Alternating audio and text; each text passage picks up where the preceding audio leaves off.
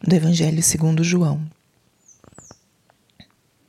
Naquele tempo disse Jesus às multidões: Todos os que o Pai me confia virão a mim, e quando vierem não os afastarei.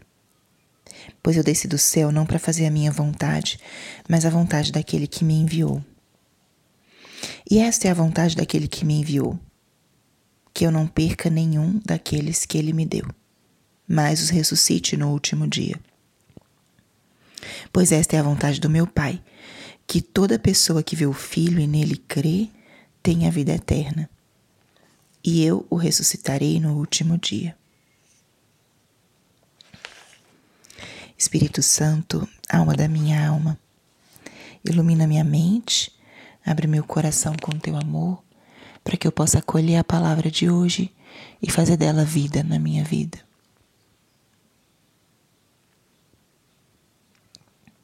Estamos hoje no dia 2 de novembro, dia dos fiéis defuntos, dia de finados. Um dia em que a igreja nos convida, de forma especial, a rezarmos pelos nossos entes queridos que já faleceram, por todas aquelas pessoas que o Senhor já chamou e que contam e precisam das nossas orações. É uma realidade muito dura. Nós não fomos feitos para morrer. Fomos feitos para viver. Nós somos constituídos por uma unidade íntima, intrínseca entre o nosso corpo e a nossa alma. Corpo e alma foram feitos para estar juntos. Isso é o que nos dá a identidade de pessoa. Não separados. A alma vivifica o corpo. E o corpo é a expressão da alma. Por isso a separação é tão dramática e dolorosa.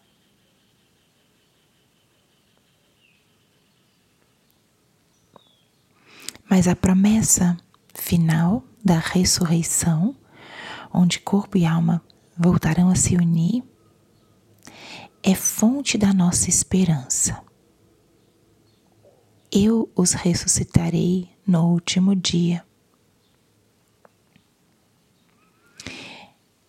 A volta de Jesus, o juízo final, a ressurreição final, são promessas que nos consolam e que nos mostram que a plenitude da nossa vida e dos tempos ainda não chegou.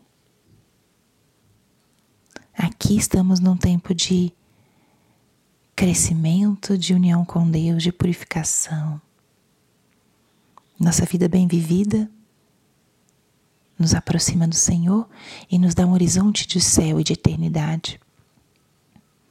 Mas não estamos ainda plenos. No céu estaremos cara a cara com Deus? Desfrutaremos da plenitude da graça.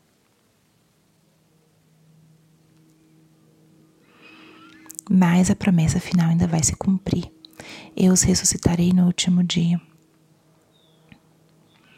Então, a primeira coisa do dia de hoje é vivermos com essa esperança da ressurreição final onde estaremos no novo céu, nova terra, conduzidos pelo amor e pela presença plena de Deus. E a segunda coisa importante é a comunhão de oração. Nós hoje somos chamados a rezar pelos fiéis falecidos.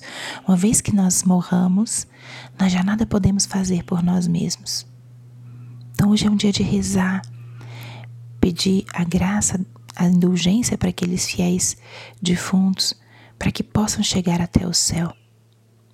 O purgatório é uma realidade de purificação das almas que ainda não estão prontas para estarem cara a cara com Deus, purificadas E as nossas orações podem contribuir para essa purificação das almas, para que elas possam já estar plenamente com Deus.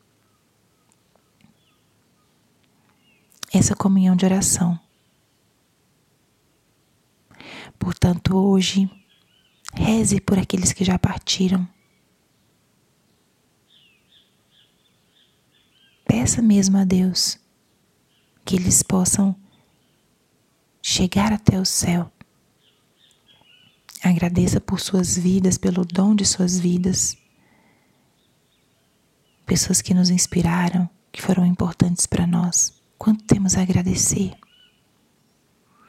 Olhe para o céu e para a eternidade. Lembre que a sua vida passa, a sua vida nesse mundo, ela não dura para sempre.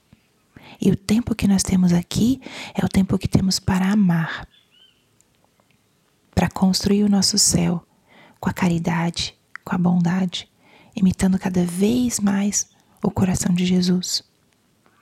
Isso vai construir o nosso céu. Hoje é um dia importante para você oferecer a Santa Missa, se for possível visitar o cemitério e fazer essa obra de misericórdia que é rezar pelos mortos e procurar a confissão, a vida de graça, rezar pelas intenções do Papa, porque a oração pelos falecidos, a visita ao cemitério, hoje, no dia de finados e daqui nos próximos oito dias, nos dá a graça da indulgência plenária, o perdão pleno dos pecados para nós, para cada um de nós. Você pode oferecer por você mesmo ou por um fiel defunto, alguém falecido. Nessa oitava se recomenda especialmente oferecer a indulgência pelos falecidos. Então, nesse dia de hoje, olhe para o céu. Lembre da promessa da ressurreição final. Lembre que a sua vida é curta. O que você quer fazer com ela? Ofereça suas orações pelos fiéis falecidos. Glória ao Pai, ao Filho e ao Espírito Santo como era no princípio, agora e sempre. Amém.